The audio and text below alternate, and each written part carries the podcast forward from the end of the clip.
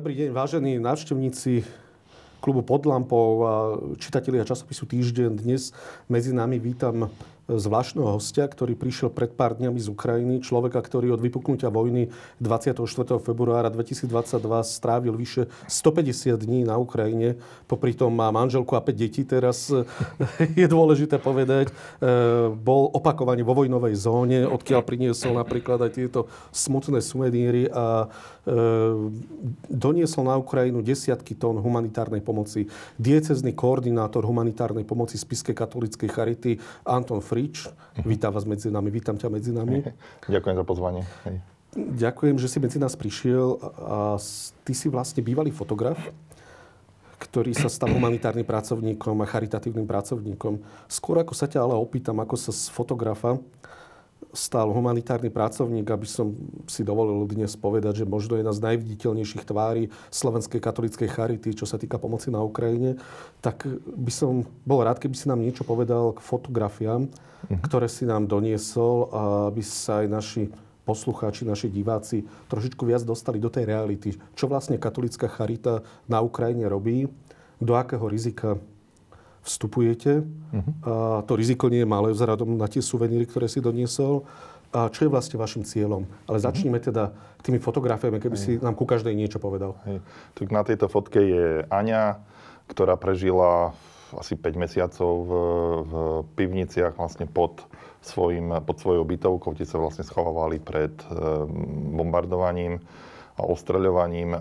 Žije na sídlisku HTZ, to je taká časť, možno známejšia je Saltívka. Je to vlastne súčasť tej Saltívky.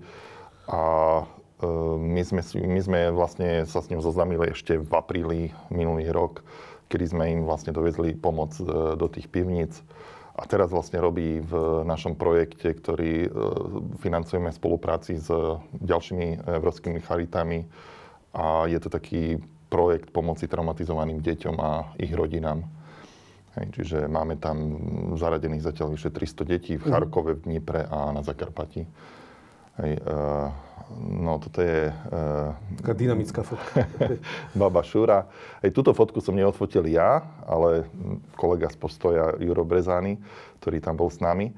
A my vlastne chodíme v tej... Toto je v Charkovskej oblasti taká dedinka, neviem si teraz spomenúť len presne, lebo sme ich prešli veľmi veľa, ale chodíme po tých dedinkách, kde zostali často 3-4 ľudia, väčšinou staré ženy, ostatné domy sú zničené a sú to ženy, ktoré často sa k nim tá humanitárna pomoc vôbec ani nedostane, že celé mesiace tam nikto nebol.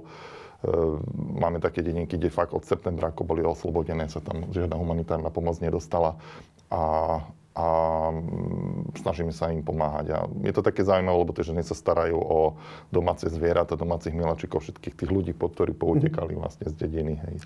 Toto je dievčatko, ktoré sa hrá na dvore a vidíte tam takú zapichnutú raketu Grad, ktorá doletela ku nim do dvora, ale nevybuchla. Je tam zapichnutá. Keď sa pýtame, že či sa neboja, že vybuchne, tak povedia, no, že čo môžeme s tým robiť. Hej, a vlastne jej otec nám aj ukazoval, vlastne jej otec, to je jej ujo, pretože otca má, mama zomrela na rakovinu, otca má, otec vlastne pracuje v Poľsku a posiela rodine peniaze. A hej, ten jej ujo nám ukazoval fotky mín, ktoré on vlastne vyzbieral v lese, aby deti vlastne nestúpili na nie. Tá raketa môže stále vybuchnúť? Ona je v takom stave? Alebo... Tak je tam vybušnina v nej, čiže zrejme áno. No, toto je bytovka v Iziume, ktorej zahynulo 52 ľudí. Tí obyvateľia sa vlastne schovávali dole v pivnici a letecká bomba trafila bytovku. Vidíte, celá stredná časť vlastne skolabovala a zasypala tých ľudí. Takže väčšina ľudí, ktorí sa v tých pivniciach schovávali, tak zahynula. Veľké diskusie sa vedú o tom, či Rusko cieľene ostreľuje tieto bytovky. Aká je tvoja skúsenosť z tváre miesta? Podľa mňa je to jednoznačné. Tam nemohlo dôjsť len k takým collateral damage, že kde trafíte pár domov, ale tam sú vyslovene cieľene zlikvidované celé oblasti, celé dediny. Tam máte dediny, kde nie je jeden jediný dom. Takže možno hovoriť o genocíde, keďže sa cieľene civilné obyvateľstvo likviduje. Poďme ďalej, tu je taká milá fotka. Áno, to je fotka myslím, že sa to volá Ruská Lazová, taká dedinka, kde sme boli, neviem, ešte v máji. Vidíte, taký čerstvá zelená travička tam tedy bola. A to je v Charkovskej oblasti. To bola oblasť, ktorá bola tesne na hranici, ktorú okupovali Rusi. A táto babička, my sme im tam vlastne doniesli len humanitárnu pomoc. A hej, taká zlata bola, hej, s veľkým chlapom sa, aj ona sama sa chcela odfotiť. A vidím, že fotoaparátu si sa nezbavil, nie, ale fotíš napriek tomu, že rozdávaš humanitárnu pomoc. Áno, Šelovka a foťák. Tak. Áno. Dobre, poďme ďalej.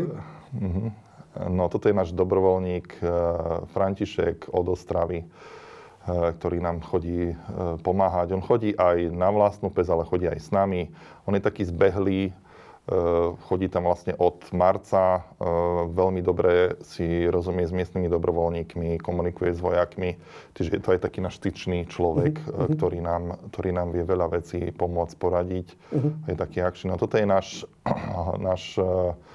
to je Katka Pajerská, ktorá pochádza z Osenca, je zdravotná sestra, už 15 rokov pôsobí vlastne na Zakarpatí a od apríla je zamestnancom Spišskej katolíckej charity a je vlastne takou našou hlavným styčným dôstojníkom na Ukrajine, čo sa týka humanitárnej pomoci. Ona tráví na tej Ukrajine, vlastne žije tam, hej, v Mukačeve. Ale je aj taká akčná, ako vidíte. Aj veľmi ľudská. A teraz sme sa, vlastne bola som mňou minulý týždeň, sme sa vrátili z Charkova a sme tak spomínali na tie prvé 3 mesiace, že sme si strašne veľa poplakali spolu.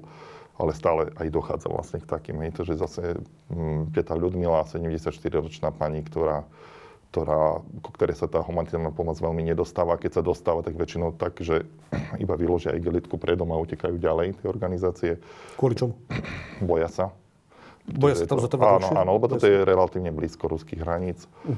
A ako my sa snažíme zostať a s tými ľuďmi stráviť čas. Hej. Našim motom z Spišskej katolíckej charite je, že blízko pri človeku. Čiže sa to snažíme aj takýmto spôsobom naplňať, že tým ľuďom venujeme čas. No toto je ujo, ktorého som vždy, keď som bol na cintoríne v Charkove, som ho tam stretol. Keď som sa s ním rozprával, tak jeho jediný syn tam vlastne zahynul. A on každý deň mu tam chodí čítať. Čiže také veľmi, veľmi smutné. Dvakrát to bola Biblia, ale aj rôzne iné knihy. Keď som sa ho pýtal, tak povedal, že knihy, ktoré mal jeho syn rád. Tak všeobecne myslím, že iba Bibliu číta, ale aj beletriu nejakú. Áno. No toto je zase babička z dedinky Sirkumy, ktorú oslobodili vlastne v septembri. A ona vlastne prežila, stále žije vlastne v tej pivnici pod svojím domom, lebo dom je dosť poničený. Hneď vlastne pred jej domom boli zaparkované delostrelecké batérie ruské, ktoré ostreľovali Saltivku, ktorá je asi 4-5 km odtiaľ. A vlastne Ukrajinci, ako strieľali späť, tak vlastne poničili aj ten jej dom, aj tam som niektoré z týchto sú tohto grada. Áno, toto je vlastne pohonná jednotka z rakety Grad, myslím teda. Hej, tak to som z jej záhrady si zobral. Hej. Čiže... K tomu sa nedostaneme, povedz nám ešte k tým pár fotkám, ktoré sú... Áno, toto je pani, ktorá žije, myslím, že dedinka Vychylivka, to je tiež v Charkovskej oblasti, blízko Charkova, kde jej manžel, vlastne keď im zbombardovali dom, tak dostal porážku a niekoľko mesiacov žili takto v chlieve, tam mali predtým kozy a tam si vlastne urobili, lebo to bola jediná stavba, ktorá zostala. Hej. Že tie kozy s nimi dokonca tam aj žili, hej, mali kvôli tomu teplo. Toto sme odfotili niekedy, bola zima, naozaj, že zima, hej, keď sme tam boli. No toto je otec Viktor, to je katolický kňaz, ktorého farnosť je, myslím, že Palvohrad, alebo niekde tam. To je Donetská oblasť. On je zaujímavý aj tým, že v roku 2014, vlastne, keď tam Rusi obsadili tú oblasť, tak jeho zajali. Bol v ruskom zajatí, nie v zajatí doneckých alebo tých separatistov, ale Rusi ho zajali, čiže jasný dôkaz, že tam boli Rusi vtedy a po asi týždni ho prepustili bez toho, aby došlo niekomu vysvetleniu. A toto sme vlastne družkývke v júni, sme tam boli rozdávať humanitárnu pomoc. A toto je ešte tá Aňa aj so svojou spoluputničkou Marinou, ktoré žili v tých pivniciach na sídlisku HTZ v Charkove. Oni sú vlastne dve, oni sú ináč účtovničky pôvodným povolaním a vedú nám vlastne ten projekt v Charkove, čiže sú... To vyzerajú také... Áno, tu nám vlastne rozprávali, toto ešte bolo v dobe, fotené, keď tam žili v tých pivnicách. Aha, rozumiem. Čiže dobre. To ešte dochádzalo k ostreľovaniu, to bolo v lete niekedy, no. A toto je chlapec Sergej, ktorý sa bojí vín zvonku. Teraz už je vonku, ale toto bolo ešte v dobe, niekedy v novembri minulý rok odfotené. Vlastne od marca žil v tých pivniciach a mal strach. Ako následok traumy zrejme. Áno, áno. Áno, čiže to, aj to bol, on bol jeden z dôvodov, aj táto komunita tam v tých pivniciach, že prečo sme ten projekt pomoci traumatizovaným deťom rozbehli. Hej. A súčasťou našej práce je aj návrat Ukrajincov domov, alebo keď si potrebujú vybaviť doklady, tak idú s nami, vybavia si, potom ich vezieme späť. A toto je pani, ktorá robila u nás kuchárku v cirkevnej škole a tá mladšia dcéra s ňou tu žila v Poprade a ona sa vlastne niekedy v júni začiatkom ju navrátila a toto vlastne je prvý moment stretnutia so staršou 18-ročnou dcerou. Sa nevideli niekoľko mesiacov. On vlastne sa rozhodla vrátiť až potom, ako bolo jasné, že ten Kyjev bude relatívne bezpečný. Oni ináč pochádzajú z Donetskej oblasti, čiže ona už v 2014 roku utekala. Jasne. Hej.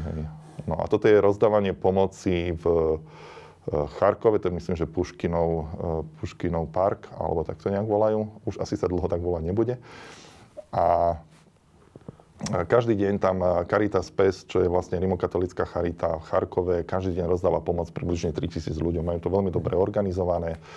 A my sme im vlastne dodávali nejaké 3-4 kamióny každý mesiac, čiže zhruba tých 70 až 100 tón pomoci každý mesiac. Teraz už veľmi nemáme z čoho. Ale zase nás nahradili Poliaci, ktorí im tam pomáhajú. Hej. Ďakujeme za fotky, už posledné fotky. A toto je posledná fotka, to je vlastne ešte nejako 24. alebo 25. februára na hranici. Ktorá je to hranica? To je Ubľa. Ubľa, áno. Práve sa mi zdalo, že to nie je ona. To je mobilom cvaknuté. Aha, dobre. A toto je ďakovný obrázok jedného z detí, asi 6-ročný chlapček nám to namalil. Ďakujem pekne. Skôr ako prídeme k týmto zbraniam a k tej zástave, ktorú drží v rukách, ty si robil aj fotografa týždňa, to už si málo kto pamätá, lebo to už je pár rokov. Takže ty si vlastne doma teraz na svojom bývalom pôsobisku. Ako sa z fotografa stane humanitárny pracovník? Nie si prvý, ja myslím, že aj zakladateľ Magny bol tiež pôvodne fotograf, aj iných som po svete stretol. Zrejme je to vaša citlivosť, alebo skúsenosť, ktorú zažívate vo svete, musíte mať oko, ktoré je citlivé na rôzne obrazy a na utrpenie. Ale ako to bolo u teba? Aký bol u teba ten príbeh? Tak to fotenie pre mňa je stále taká, nielen koníček, ale súčasť môjho života, čiže ja s tým foťakom stále behám, aj teraz mám v aute dole vlastne odložený, nechcel som ho brať tu do štúdia, takže to je normálne súčasť môjho oblečenia, fotím odjak živa. Asi nie som nejaký super fotograf, ale snažím sa tými fotkami aj pomáhať, hej. Vlastne to bola aj súčasť výraku a vlastne výraku sa to zlomilo, kedy som vlastne išiel som tam ako fotograf a v priebehu roka som sa zmenil na sociálneho pracovníka. Ja som v decembri 2015 bol v lietadle, ktorým prišli vlastne irackí kresťania do Košíc a potom boli v Humennom 3 mesiace a potom som vlastne vyše roka pôsobil ako sociálny pracovník v Nitre. S farárom Bregusom. Áno, hej. Čiže tam došlo vlastne k tej zmene, že som videl, že je zmysluplnejšie pomáhať takýmto spôsobom ako humanitárny pracovník, než ako fotograf, lebo tú fotku sa tak veľa asi sa dá zmeniť, ale asi som to ja nedokázal. Z tých 147 Iračanov je veľmi zaujímavé a málo kto zo Slovákov vie, že nikto neišiel na západ, nepokračoval, ale vrátili sa buď domov. Jedna rodina je vo Švédsku, kde išli vlastne ku svojej rodine, ale viac ako polovica sa vrátila späť do Iraku a myslím, že okolo 60 ľudí stále žije tu. A tá sa vydala do Švajčiarska, mám pocit, jedna z nich. Tá sa tam vydala, že iba z tohto dôvodu tam išla, ale že z ekonomických dôvodov prešiel na západ. Takmer polovica ostala na Slovensku, normálne tu žijú, zobrali si hypotéky, pracujú. pracujú, ženia sa, deti majú. Bol som za nimi, ale majú to veľmi zaujímavé podnikanie. Ale poďme k tomuto, čo si ty nám priniesol dnes do štúdia. Keď si to začal vykladať zo svojho veľkého auta na parkovisku, tak som bol prekvapený, že takéto niečo si doviezol z Ukrajiny, že ti to vôbec dovolili priviesť. Čo to je a kde si to nazbieral? Hej, no toto je taký posledný kúsok, to je vlastne z... Čo, zober to kľudne do ruky, nech to je vidieť pred kamerou. Našiel som ruské BVPčko, ktoré bolo, kde vlastne, ktoré vybuchlo, hej, znútra a je aj vidieť vlastne, toto je bandaska, ktorú tam mali, hej, že je vlastne poničená šrapnelom, ešte aj dokonca vo vnútri sú šrapnely nejaké. Čo BVPčko, lebo to vieš, že nie každý bol na vojne z nás. Bojové vozidlo pechoty. Bojové vozidlo pechoty, my sme ešte dva, čo sme generácia z vojny, ale... oklepať a budete tu mať špínu, čiže... To nevadí. Hej, čiže to bolo taký zaujímavý souvenir, to bolo vo vnútri normálne. Ale kde si to našiel? Toto bolo v Charkovskej oblasti. V Charkovskej oblasti. Áno. Toto je šrapnel, ktorý som nazbieral, neviem, niekoľko kilov šrapnelov v Bachmute, keď sme tam boli, ja som tam bol zatiaľ dvakrát. A toto je vlastne priamo z námestia, hlavného námestia v Bachmute, hej, kde na prechodcov som našiel vlastne vybuchnutú, hej, časti delostreleckého granátu, že to vám nechávam ako suvenír v redakcii. Hej, toto mi dali chlapci, vojaci na jednom z blogpostov, že to sú vlastne tie také, jak to nazvať, granáty, ktoré oni z dronov púšťajú do zákopov. Hej. Rusi. No, toto boli Ukrajinci, ktorí to púšťajú. Hej, čiže to bolo taká dronová jednotka. Mali takéto, vidíte, to je hliníková konštrukcia. Ono, keď to buchne, tak dokáže to človeka zabiť, ale nespôsobí to ako klasický granát, hej, takú veľkú škodu. Ale je to ľahké a tým pádom to vedia na dron zavesiť. Takže to bolo útoku proti Rusom, toto bolo použité. Áno, tak tomu dobre rozumieme. Hej. No toto je nevybuchnutý minometný granát, ktorý som našiel pri škole. Nevybuchnutý. Ale je rozobratý. Je rozobratý. Áno, hej. A to som vlastne našiel pri škole v Brovaroch, ktorá tam je zhorená, zničená. Že toto malo vlastne ešte zničiť viacej tú školu, ale nevybuchlo to, iba to tam doletelo. Tak som to tam našiel, chlapci mi to tak rozobrali, vyčistili a tým pádom som si to zobral ako suvenír. A toto je z dedinky Sirkumy zo záhrady tej babušky, kde vlastne doletel grad a vybuchol tam, ale táto zadná časť vlastne ostala k dispozícii, tak tu som si vlastne zobral. Ďakujem pekne. A ty si nám niečo doniesol z Ukrajiny do redakcie. Hej, z Charkova zastavu ukrajinskú, čiže... Priamo z Charkova. Áno. Čo zažila tá zastava? Chodí s nami aj s našimi dobrovoľníkmi, čiže není to zastava od nejakej vojnovej jednotky, bojovej jednotky, ktorá bojuje, ale je to zastava, ktorú my ako humanitárni pracovníci nosíme so sebou. Hej, teraz už máme vďaka tebe aj Slovensku. Bola to výmena, ja som vám dal Slovensku a Ukrajinsku. Ako sa zmenil tvoj život 24. februára 2022? Máme rok po vojne. Pamätáme si ten prvotný šok, ktorý sme zažili. Ja som bol práve na Ubli, hneď jak vypukla vojna, kde bol obrovský chaos, kde sa z kultúráku robilo zrazu nejaké mobilné, nejaká noclaháreň, bolo tam plno charít. Prvých som videl svedkov Jehovových, až po ostatných katolických, grekokatolických kňazí, rôzne sekulárne. Stretol som tam plno Bratislavčanov, čo ma prekvapilo, ktorí v živote na východe neboli. A bolo to veľmi náročné pozerať sa na ten dav ľudí, čo sa valil cez hranice. A vtedy sme boli alebo aspoň ja som mal také pocity, neviem aké ty, že veď Rusko zrejme Ukrajinu dobije za pár dní a bude po všetkom. Bude po všetkom, ja som si myslel, aj vtedy aj v Užgorode bola taká nálada, že do 3 dní sú tu, to hovorili sami Ukrajinci. Tak, aj to letisko, pri tom letisku a tak mysleli, že to bude za chvíľku obsadené. Nestalo sa tak. Je rok po vojne, Ukrajina sa veľmi úspešne bráni.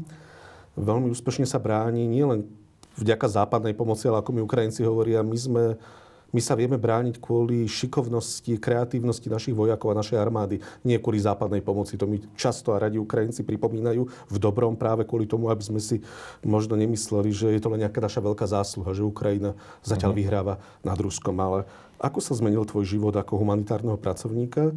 A čo všetko si za ten rok zažil? Strávil si takmer pol roka z toho roka na Ukrajine, čo je naozaj dosť. No ja som do Spišskej Charity prišiel kedy asi 3 roky dozadu a 2 roky som sa venoval viac menej také pomoci rozvoju trošku dobrovoľníctva, aby sme mali viacej dobrovoľníkov, ktorí nám pri našich aktivitách môžu pomáhať. A zároveň som sa začal venovať aj pomoci Rómom v osadách, že som ako jeden človek dokáže pomôcť niekoľkým rodinám reálne. Čiže som sa venoval niekoľkým rodinám, pomohol som im nájsť zamestnanie, teda niektorým z nich, a to im výrazne vlastne menilo životy. A aj sme sa začali zamýšľať v rámci Spišskej charity, že nad nejakým takým systémom práce, vytvorenie nejakej štruktúry, ktorá by sa, keďže na Spiši máme veľký podiel Rómov, že by sme sa Rómom venovali tak intenzívnejšie. No toto je teraz tak trošku pozastavené. Ústredný, hej. Hej. A to 24. februára, to si pamätám úplne presne, to bol štvrtok. A my máme u nás taký rituál ráno, že ja stávam, väčšinou stávam okolo 5, okolo 6 idem dole do kuchyne a pripravujem deťom raňajky. O pol 7 máme spoločné raňajky. Tak vyplatá SMS-ka okolo 5 ráno, že bol útok. Neviem, či si to pamätáš. Nie. To New York Times vypípal, že pravdepodobne Rusko zautočilo na Ukrajinu. Áno, vtedy som ešte New York Times nemal predplatené, teraz už mám. Ale ja si zapínam o 7 slovenské rozhlas vždycky správy a tam som vlastne počul, myslím, že Anka Šipošová, nie som si istý. Hej, prvá správa, že Ruská federácia napadla vlastne Ukrajinu. Tak hneď som volal šéfovi Pálovi Vilčekovi, že berem dodávku a ideme na hranicu, kde máme nejaké zásoby. Hej, lebo som nejak veľmi nevedel, tak som sa s kolegom dohodol, ktorý mám na starosti potraviny. Naložil som, čo sme mali a utekal som vlastne do Uble o 2:00, o 2:30 po obede som bol v Ubli na hranici. Ten deň, hej. A vlastne pridal sa ku nám náš charitný kňaz a na druhý deň došiel aj náš šéf a my sme vlastne potom pôsobili v Ubli aj vo Veľkých Slamencoch. Mm-hmm. Tá v tom kultúráku? Do kultúráku nás presunuli až po nejakých 4-5 dňoch. Takže vonku v tých stanoch. My sme boli dolu úplne vlastne pri hranici, pri rampe. Hej. A postupne nás posúvali a potom sa rozhodlo, že vlastne, že všetkých presunú. Tam ste boli vy a človek v ohrození, tuším. Človek v ohrození vedľa nás mal taký stánok malý. Mám vás nafotili, ešte z toho obdobia, lebo som tam tiež, ale pamätám, ste čaj dávali a tak. Hej. A, dobre, ako vyzeral ten tvoj rok? Lebo 150 dní prežil na Ukrajine a ty máš ešte aj 5 detí, teda to je dôležité vedieť, čo není vidno na tebe, ale pri tom, že máš teda veľkú rodinu, ako si to zvládaš? Ako to zvládaš pol roka z roka prežil na Ukrajine? A čo je tvojou hlavnou prácou na Ukrajine? No, mojou hlavnou prácou je taká koordinácia tých aktivít, ktoré tam máme, nadväzovanie kontaktov, kontrola vlastne tých projektov, ktoré máme. Čiže pôsobím ako projektový manažer pre ten projekt psychosociálnej pomoci traumatizovaným deťom a ich rodinám. Takisto preverovanie, či tá humanitárna pomoc, ktorú im dodávame, sa dostáva naozaj k tým ľuďom. Máme takú výhodu, že my pracujeme najmä s katolíckymi charitami a farnosťami, čiže tam je aspoň nejaká záruka, že tie veci sa dostávajú tam, kde sú. A aj to, že my tam chodíme pravidelne. Býva humanitárna pomoc neužitá? Hovorí sa o tom? Áno. Zažil som veľa. Ako netýkalo sa to našej humanitárnej pomoci, lebo my obchádzame vlastne tie štruktúry štátne a miestnu správu a podobne, ale práve keď nejaké štáty dodávajú humanitárnu pomoc napríklad mestu Charkov a príde to na mestský úrad, tak veľmi veľa toho sa stratí. A potom, kde sa to stratí? No, napríklad nájdete v obchode poľské tuniaky a podobne. Hej, bez prekladu ukrajinského, tak je vám jasné, že sa to tam nedostalo legálnym. Koľko percent odhaduješ humanitárnej pomoci sa nedostane k adresátovi? Záleží od toho, kde. Hej. U nás s čistým svedomím dokážem povedať, že 100% sa dostáva k tým ľuďom, ale napríklad som zažil stretnutie otca Vojteka, môžem konkrétne povedať stretnutie otca Vojteka s vedením mesta Charkov, kde mesto Charkov bolo takým prostredníkom pomoci z Poľska a oni to mali vlastne odovzdať tejto charite a dávali mu podpisovať vlastne zmluvu dodatočne, kde bolo napísané, že dostali 1000 tón vlastne pomoci, ale otec Vojtek vraví, ale to nie je 1000 tón, že ku nám sa dostalo iba 400 tón. Takže 600 tón zmysl. Áno. Z Poľska, ktorá prišla pre Charkov. Áno. To je dosť. Teda, to je dosť. Čiže teraz to už funguje tak, že aj štát poľský priamo posiela tejto charite do Charkova. Hej. Čiže z poľskej potravinovej banky chodia kamióny priamo na charitu do Charkova. Čiže už tam nie je žiadny prostredník a tým pádom je to... Nechcem to zovšeobecňovať, ale 60% strata je...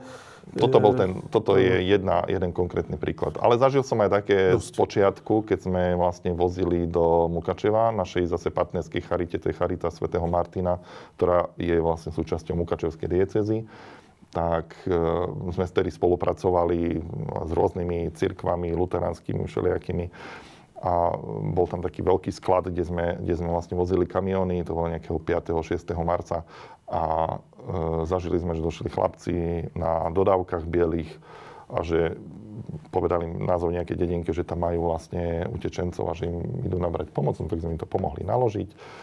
A to bolo tak nad ránom, asi o 4. ráno. A keď sme išli vlastne do Mukačeva z Užhorodu, tak na tom veľkom kruháči, tam sme videli tie dodávky vzadu otvorené a predávali to. Tak aspoň si zarobili, hej. Ale to ešte má ďalšiu pointu, zrejme už tam boli chvíľku dlhšie a niektorým ľuďom sa to nepáčilo, lebo v momente, keď som sa pri nich zastavil a išiel som s nimi riešiť, že prečo toto robia, že mali ísť tam dej, tak došli normálne dva vojenské autá.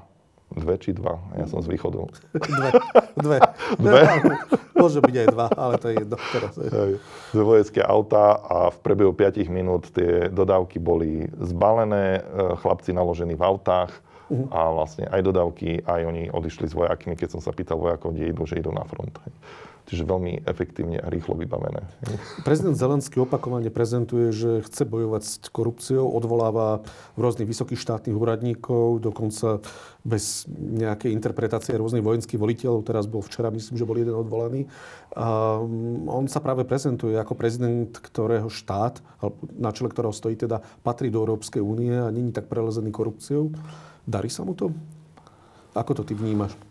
No, ja osobne som sa s korupciou nikdy nestretol. Odo mňa nikdy nikto nepýtal peniaze za niečo. Že no ale urobí, prepáč, hej? Keď si pamätáš, sme sa ešte prednedávnom na ukrajinskú hranicu nedostali inak ako s pár drobnými, keď sme chceli rýchlejší prechod, myslím pred vojnou. Pred vojnou, keď sme chceli ísť na Ukrajinu rýchlejšie. No, toto som ja nezažil. Ja som tam bol so študentami, neviem, či môžem nahlas povedať, z Lviv Academy. Nezažili sme to. Hej. Normálne sme pekne prešli, nikto od nás nič nepýtal. Ja osobne nemám skúsenosť. Toto bolo asi 2 alebo 3 roky dozadu. 4 až 5 rokov dozadu, pardon. Vrátim sa k humanitárnej pomoci. Ako zabezpečiť, aby bola efektívna, aby sa dostala naozaj k ľuďom, aby 60% nezmizlo, ako napríklad poľská pomoc do Charkova vtedy? Treba si najprv tam ísť a nadviazať kontakty, preveriť si, že či reálne tá organizácia, ktorej chcete pomôcť, naozaj funguje, že či reálne pomáhajú tým ľuďom, nájsť si cross-referencie, spýtať sa iných, lebo aj to, že je niekto katolícky kňaz, ešte neznamená, že je spoľahlivý a že s tou pomocou nakladá tak, ako má. Mali sme tú skúsenosť, že my si takýmto spôsobom preverujeme a tam je tá efektivita 100%, čiže tá korupcia k nej nedochádza. Hej. Ale treba tam fyzicky ísť a preveriť si to. Ako je to s peniazmi? Veľa ľudí nedokáže nakúpiť nejakú potravinovú pomoc, alebo nedokáže samozrejme vycestovať na Ukrajinu. Komu posielať peniaze na Ukrajinu a komu ich neposielať? Podľa čoho rozlíšia, kde sa tie peniaze dostanú do správnych rúk a kde naopak skončia vo vrecku nejakého podvodníka? Treba pozerať na výsledky, čo tá organizácia robí, aké výsledky prezentuje. Ty ako fotograf vieš, že sa dá nafotiť a vyfabulovať všeličo. Ako si overiť, že tie peniaze, ktoré posielam na Ukrajinu, prídu, kam majú? No, to je veľmi ťažké povedať, hej. Neviem, hej, ako...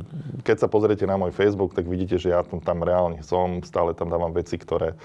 Hej, čiže u nás tá záruka, že my na tú Ukrajinu chodíme a pomáhame tam reálne je. A je aj viacero iných organizácií, ktoré tam stretávam, ktoré takisto fungujú. Hej, aj sú aj také známe, aj menej známe. Ale záruka, že na Facebooku nájdete nejakú organizáciu, ktorá sa tvári, že pomáha Ukrajine a či tam tá záruka je alebo nie, je to ťažko povedať. Takže lepšie je skôr podporiť napríklad Spišskú katolícku charitu alebo niekoho, o kom svedia na Slovensku, overiť, že naozaj chodí do terénu a naozaj rozdáva humanitárnu pomoc. Určite áno. Spišská katolícka charita je aspoň v mojich očiach ako sociálneho pracovníka dlhé roky ako asi jedna z najaktívnejších charit z katolíckych charit na Slovensku, či už cez Pala Vilčeka na rôznych iných projektoch, na ktorých aj v minulosti pracoval váš riaditeľ a koľko tón potravín ste tam rozdali, koľko tón humanitárnej pomoci ste tam rozdali a prečo ste taký výrazný? No výrazný sme preto, neviem, myslím, že máme šťastie na vedenie. Aj na ľudí, ktorí v charite pôsobia. A koľko tón? Určite je to cez 500 tón pomoci. Keď zrátame vlastne aj tie prvé kamióny, ktoré sme tam vozili, keď sme ešte nemali takúto štatistiku, tak to odhadujem asi na 700 tón. 700 tón pomoci. Ako to vozíte? V kamionoch. Máme špedičnú firmu ukrajinskú, ktorá vlastne nám vozí a máme s nimi veľmi dobrú dohodu. Keď sme to prerátavali, tak v podstate nám účtujú iba naftu. Iba naftu. Čo najviac pomáha Ukrajincom? Akú humanitárnu pomoc potrebujú najčastejšie? No, keď pýtajú, tak potraviny. Jednoznačne potraviny. Hlavne na tom východe, tam je to naozaj akutná potreba. Máme teraz informácie z Chersonu, ale my sme malá organizácia, my nedokážeme byť všade. Čiže my sa zameriavame na tú Charkovskú oblasť a vlastne tie prílahlé Donecka, Luhanska, ktoré sú vlastne pod ukrajinskou správou. V Dnipre takisto pomáhame, ale tam už v poslednej dobe menej. Ale stále je obrovský dopyt po potravinách. Takže... A takisto, fungujú tam tie lokálne trhy, čiže my sa aj snažíme, keď máme nejaké také, že v odzovkách voľné peniaze, že keď mi niekto dá v obálke a nemusím to prehnať cez naše účtovníctvo, tak ako oznámím riaditeľovi, áno, dostal som takéto peniaze, ale my tam nakúpime zemiaky, nakúpime tam čerstvé ovocie, zeleninu, čím vlastne my aj podporujeme tých miestnych producentov. Hej, a takisto tí ľudia potrebujú vlastne aj čerstvé vitamíny a podobne. Čiže aj takýmto spôsobom. Takže najväčší dopyt je po potravinách, čo sa týka východnej Ukrajiny. To je o východnej Ukrajine hovorím. To je číslo. A potom samozrejme, odkedy začali Rusi minulý rok v októbri bombardovať infraštruktúru, tak sú to generátory, kde my sa snažíme takisto preverovať, že komu to ide a ako budú využívané. Teraz máme vlastne taký najnovší spôsob, že tie generátory prostredníctvom tých našich partnerov zapožičiavame. Že nie je to také, že darujeme, ale zapožičiame. A tým pádom snažíme sa aj byť aktívne kontrolovať a tak ďalej. Čiže Irpín, Buča, Hostomel a iné mesta, ktoré si navštívil, patria aj tuto na západe alebo v Európskej únii medzi tie, ktoré boli najviac zničené ruskou genocídou. Ty si v týchto mestách bol. Čo ti pomáha prekonávať strach? Veľa humanitárnych pracovníkov, vrátane mňa, sa zastaví v Užgorode a tam teda dovezie do skladov a tam potom Ukrajinci vozia napríklad do Charkova alebo do iných oblastí, teda Ukrajiny, tú humanitárnu pomoc. Vedel by si to vyriešiť aj tak, ale ty chodíš priamo do lokality, kde ti ide o život. Nechcem to preháňať, ale môže sa stať, že nájdete na mínu alebo nejaká zbludila raketa, alebo môže sa čokoľvek stať. Nie je to tak bezpečné ako západná Ukrajina. Určite nie, ale neviem, vnímam to tak, že keď chcem, aby tá pomoc sa naozaj k tým ľuďom dostala, tak je dôležité tam ísť a takisto ja som taký človek, ktorý sa rád s ľuďmi stretáva a pre mňa to nie je len rozdávanie pomoci, ale je to aj rozdávanie mojej prítomnosti a mojho záujmu o tých ľudí. To aj vnímam vlastne pri tých ľuďoch, keď mi povedia, že mi pomáhate uvedomovať si, že som človekom, že tým, že ste za mňou prišli a že tu so mňou trávite čas. Ľudskú dôstojnosť pomáhaš nachádzať. Ale ako prekonáš strach, máš 5 detí. Nechcem teraz ako tvoja manželka ti apelovať na svedomie, samozrejme. Ja, to sa radšej manželky. Hej, tu sme preto nepozvali, ale máš 5 detí, ako si vieš spojiť túto zodpovednosť voči 5 deťom a voči cestám do rizikových oblastí Ukrajiny? No asi som trochu nezodpovedný. To som tu nechcel povedať. Chcem som vedieť, ako to máš vnútorne nastavené. Hej, ako máš odpovedať na túto otázku? Je to všetko vec priorít. Hej. Podľa mňa každé rozhodnutie, čokoľvek, čo ľudia robia, tak je to vec priorít. Ja sa snažím s deťmi tráviť čo najviac času aj s manželkou, keď som doma. A ale vnímam tú moju prácu nie ako prácu, ale ako poslanie. A vidím, že aj v rámci charity to všetko stojí a padá na jednotlivých hýbateľoch. Keby neboli niektorí konkrétni ľudia u nás v charite, tak by sme na Ukrajinu nechodili a nerobili to, čo robíme. A ten strach, chodím pravidelne na spoveď a to je asi také najdôležitejšie. A ako mi hovoril vladyka Cyril včera ráno, keď som s ním volal, tak praví, že vy máte okolo seba tlce Danielov a stále majú čo robiť. Čiže možno aj tým to je. Dobre. Pre veriaceho človeka je to odpoveď, pre nás napríklad dvoch, ale možno, že nie každý si takúto odpoveď mu dokáže pomôcť. Ale opýtam sa ťa ešte možno inak. Vzhľadom na to, že sa nachádzaš v oblastiach, ktoré sú vlastne zapojené do aktívnych bojov, kde nachádzaš teda vystrelenú muníciu, takže tá munícia tam môže zblúdiť opakovaním. Uh-huh. Čo najhoršie si zažil? A tým nechcem žiadnu bulvárnu informáciu od teba ťahať, ale čo najhoršie si zažil na Ukrajine a kedy si si možno povedal, že musím si dávať väčší pozor, alebo ide mi o život, alebo ide mi o zdravie? No, pred 2 týždňami, keď som havaroval s našou sanitkou. Havaroval si? Áno. Kde som vlastne plnej rýchlosti vrazil do slabo označeného blokpostu, ktorý bol uprostred cesty. Čiže to bol taký moment, keď ma tam z dvere otváral násilím policajt a otvoril tie dvere, tak jeho prvá veta bola, že vy živí. Mm-hmm. Čo sa presne stalo?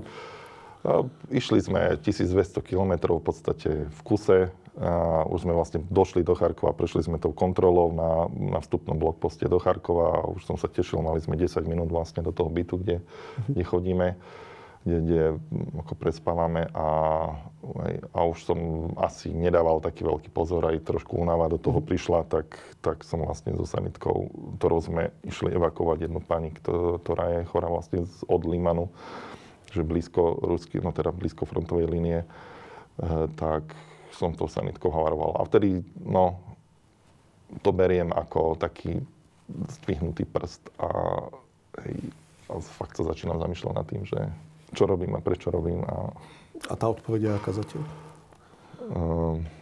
Odpoveď je taká, že mám pokračovať v tom, čo robím, ale viacej vnímať tú prítomnosť, byť prítomný, hej. Buď kde si, neviem, či to poznáš tú knižku, hej. Že jednoducho viacej prežívať to, čo robím, aj keď som s deťmi doma, byť duchom prítomný, dať preč ten mobil a venovať sa im naplno, lebo nikdy nevieme, či tá chvíľa, ktorú s nimi trávim, nie je posledná. Mhm. Kde je tvoja stopka? Kde vieš, že na Ukrajine napríklad, že už ďalej nejdeš, alebo už nezostaneš na tom mieste, na ktorom si napríklad dlhšie. Kde máš takúto nejakú stopku v tej pomoci? Do akého rizika si ochotný zájsť? Napríklad, keď sme boli v takom Bachmute, ktorý je vlastne aktívnou vojnovou zónou, tak tam sme sa riadili vlastne inštrukciami od miestnych dobrovoľníkov a vojakov, ktorí nám jasne povedali, kedy tam treba ísť, ako dlho tam môžeme ostať. Mám možnosť, mám dobré kontakty, mám možnosť ísť napríklad aj priamo do zákopov s vojakmi, ale tam nejdem, hej, to nie je moja úloha. Hej, to je úloha možno vojnových fotografov alebo novinárov, ktorí chcú to tam zažiť a písať o tom a fotiť to, ale to moja úloha nie je, moja úloha je inde, čiže tam asi, hej. Že rozoznávam to riziko, teda zatiaľ. Podľa čoho rozoznávaš, kde treba najviac pomôcť a komu treba pomôcť? Lebo predsa Ukrajina je 45 miliónová krajina, keď je tam trošku menej ľudí, ale v každom prípade veľa ľudí teda emigrovalo samozrejme, ale a podľa čoho rozlišuješ? Tá naša pomoc je v porovnaní s tým, aké sú tam potreby naozaj, že malá, aj keď na slovenské pomery asi dosť veľká. Ale snažíme sa komunikovať s tými našimi lokálnymi partnermi. Oni tú situáciu poznajú, oni vedia, kde je tá pomoc potrebná, pretože my, aj keď tam často cestujeme, nemáme šancu vlastne spoznať a zistiť, kde je tá pomoc najpotrebnejšia. Čiže je to na budovaní vzťahov s tými lokálnymi partnermi našimi a vlastne ich počúvame. Hej. Je nejaká organizácia, ktorá rozdala viac pomoci ako vy, keď nerátam štát, Slovenskú republiku, samozrejme to možno dalo viac pomoci, ale ani to som si nie istý. Mám takú skúsenosť, že častokrát to tak nie je. Ako je to? Existuje organizácia, ktorá viac ako 700 tón pomoci poskytla na Ukrajinu? Neviem povedať, lebo neviem, ja sa tým štatistikám veľmi nevenujem, ani to tak nesledujem. Možno človek v ohrození, nie som si istý. Slovenská republika? Keď som si pozeral štatistiky ohľadne poskytnej humanitárnej pomoci minulý rok, koncom roka, tak sme boli na tom lepšie ako Slovenská republika. Takže viac ako celá Slovenská republika dala. Spišská katolícka charita. Kto vás najviac podporuje na Slovensku? Odkiaľ máte zdroje? Máte ich aj z Nemecka, Švajčiarska, z takých tých klasických krajín, ktoré častokrát pomáhajú nám na Slovensku v rôznych charitatívnych projektoch, alebo sú to väčšinou zdroje zo Slovenska? Spočiatku to boli hlavne zbierky, to bolo väčšinou zo Slovenska. Potom sa prihlásil, alebo sme začali oslovovať aj firemných donorov. Čiže máme veľmi štedrých, musím povedať, firemných darcov. Koho na Slovensku alebo v Čechách. Neviem, nadácia pána Kušika. Neviem, pomohlo nám nadácia JNT, nadácia EPH. Neviem... Napríklad, také jasné, príklady jasné. Z tých veľkých firm. Čo nám oni dávajú peniaze? Alebo do veľkej miery nám pomáhal napríklad aj ten pán Filo, ktorý má mesokombinát. Z počiatku naozaj bez jeho pomoci by sme na hranici nedokázali fungovať. Milan Filo? Áno. Tak z najbohatších Slovákov. No. Čiže toto sú takí ľudia, ktorí nám pomáhajú. A teraz sme vlastne v takom štádiu, že vlastne už niekedy v jesene minulý rok sme vyhlasovali, alebo v lete, takzvaný emergency appeal, kedy sme vlastne vyzývali charity na celom svete, kde sme napísali normálne projekt, na čo peniaze potrebujeme, aby nám vlastne zoslali financie. Aj vďaka tomuto projektu Charita celkovo, Slovenská katolícka Charita na Slovensku prevádzkuje 24 centier pomoci Ukrajincom. Také veľmi aktívne aj u nás v Poprade, ktoré pod nás patrí. A v súčasnosti už skôr komunikujeme s jednotlivými charitami. Čiže napríklad sme boli 3 týždne dozadu, sme boli ako delegácia od nás aj vlastne aj z Bratislavy v Bruseli, kde belgická charita nám je hlavným donorom na ten projekt psychosociálnej pomoci deťom traumatizovaným na Ukrajine, takisto anglická charita. Takže nie je to len taká pomoc, že prepáč materiálna, áno, ale aj taká psychologická, sociálna. Áno. To, že taký upgrade, to je zase vzniklo na základe požiadavky tých našich partnerov na Ukrajine. Hej. Keby niekto chcel... Ináč, ak poviem, ešte máme takú zaujímavú skúsenosť, že nám pomáha aj government of Jersey Islands. Hej. Čiže to je také... To je zaujímavé. Pikoška, ja som tiež prekvapený, keď som bol raz na otvorení Depolu a vojvodkyňa z Norfolku prišla a zrazu pomôcť. Takže niekedy sú to také zvláštne aktivity aj charitatívne na Slovensku, ale vrátim sa k tej otázke. Pokiaľ by vás niekto chcel podporiť materiálne, teda nefinančne, materiálne, doniesť vám, ja neviem, 500 kg potravín, môže? Samozrejme. Máme sklady. Treba sa mi ozvať. Dobre. A viem potom aj prísť. Nie je problém, ja mám dodávku. Ja chodím po celom Slovensku. Aj teraz vlastne som tu s dodávkou a pôjdem späť s úplne plnou dodávkou. Vlastne väčšinou sú to potraviny. Teda áno, oblečenie, potraviny, nie, drogeria nie. Čiastočne oblečenie, aj drogeria, ale toho oblečenia.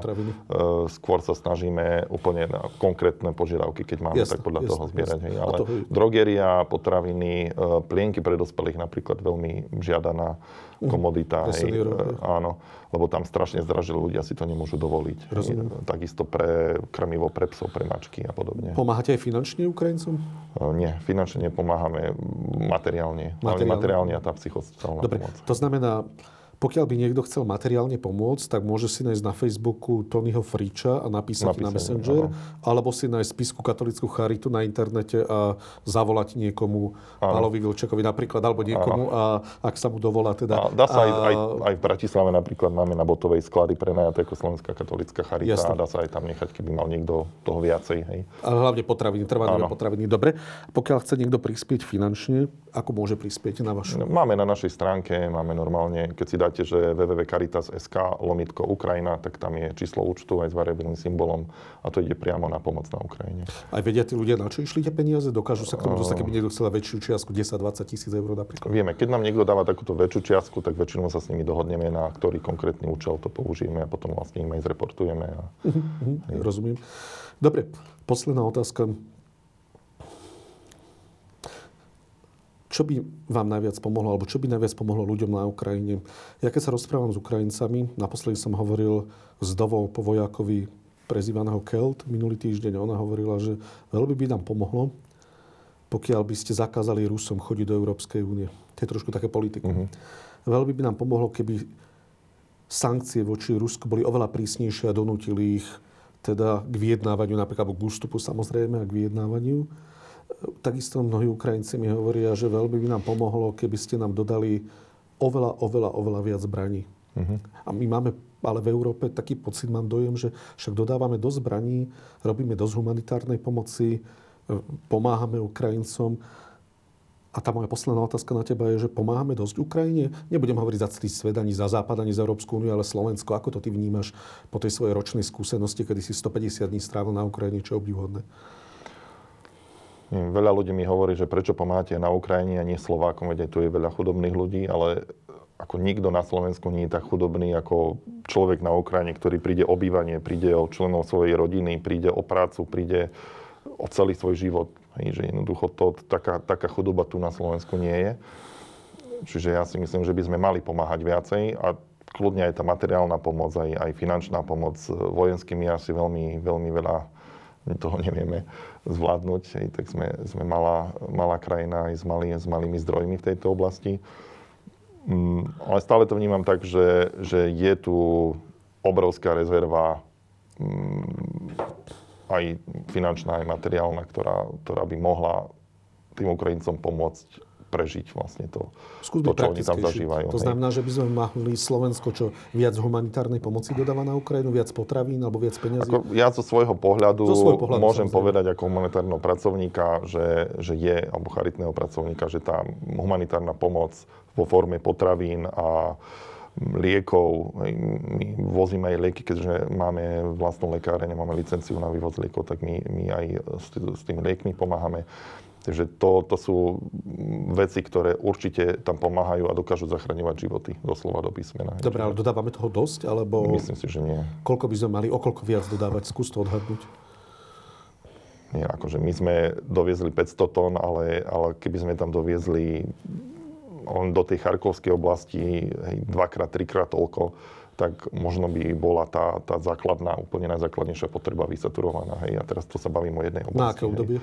1500 tón napríklad? 1500 tón na niekoľko mesiacov. To je znamená pol roka napríklad? Štvrť roka aj 3 mesiace. Takže asi 500 tón na mesiac, tak to zhruba vychádza, toľko by... Toľko dokáže tá charita v Charkove rozdistribuovať. Potravín a liekov. Tóno, držím ti palce, aby si sa nepúšťal do kultúrnych vojen, to, čo sa ty rád púšťaš, aby si túto tému obišiel, aby si sa, a to ti hovorím ako priateľsky, lebo to je aj moje pokušenie, aby sme sa každý venovali hlavne humanitárnej pomoci, ktorú robíme celý život, alebo teda niekoľko rokov. A držím ti palce, aby si bol v bezpečí, aby si pomohol čo najviac ľuďom, aby tá vojna čo najskôr skončila. Ďakujem pekne. Ďakujem za pozvanie.